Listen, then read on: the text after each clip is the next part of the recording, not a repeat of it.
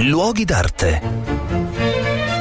Un cordiale saluto da Marco Carminati. Mi trovo a Sestri Levante, una delle località turistiche più famose della Riviera di Levante e affollatissima naturalmente durante le stagioni estive e balneari. Come molti centri eh, della bella Liguria e in generale dell'Italia, anche Sestri Levante nasconde straordinari tesori artistici. È una località antichissima, venne fondata dai Liguri Tigulli, prima dei Romani. Da, I Tigulli hanno lasciato il nome al Golfo del Tigullio, che è proprio davanti a Sestri Levante. Poi nel Medioevo conobbe un momento di gloria perché venne acquistata in parte dai monaci di Bobbio, che eh, si trova nelle montagne a ridosso di Sestri Levante, e eh, poi a un certo punto entrò nella sfera eh, della Repubblica di Genova.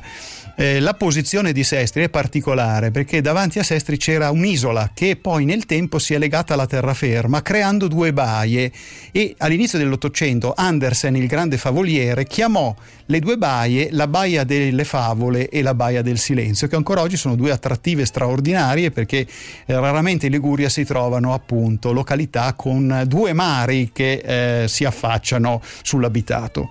La zona è importante, la cittadina è importante perché, dicevo, nasconde soprattutto nelle chiese molte opere d'arte. Addirittura c'è una nel monte di questa, eh, di questa cittadina, nell'antica isola oggi eh, unita alla terraferma, c'è una chiesa romanica, la chiesa di San Nicolò, l'antichissima parrocchia. L'intero abitato era circondato dalle mura e ci sono ancora le fotografie di fine Ottocento che lo documentano.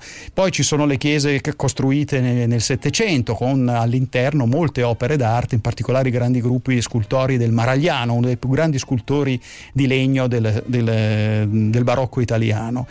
Un'altra caratteristica di Sestri Levante è il fatto di avere una gran quantità di palazzi e di ville patrizie. Bisogna tenere conto che il torrente che da monte viene verso il mare, il Gromolo, crea una piana alluvionale piuttosto grande. La Liguria era povera di pianure, di zone edificabili, e quindi eh, quando ci sono delle, delle, delle zone dove si possono creare delle, delle ville o dei poderi, ecco che sorgono le ville e i poderi.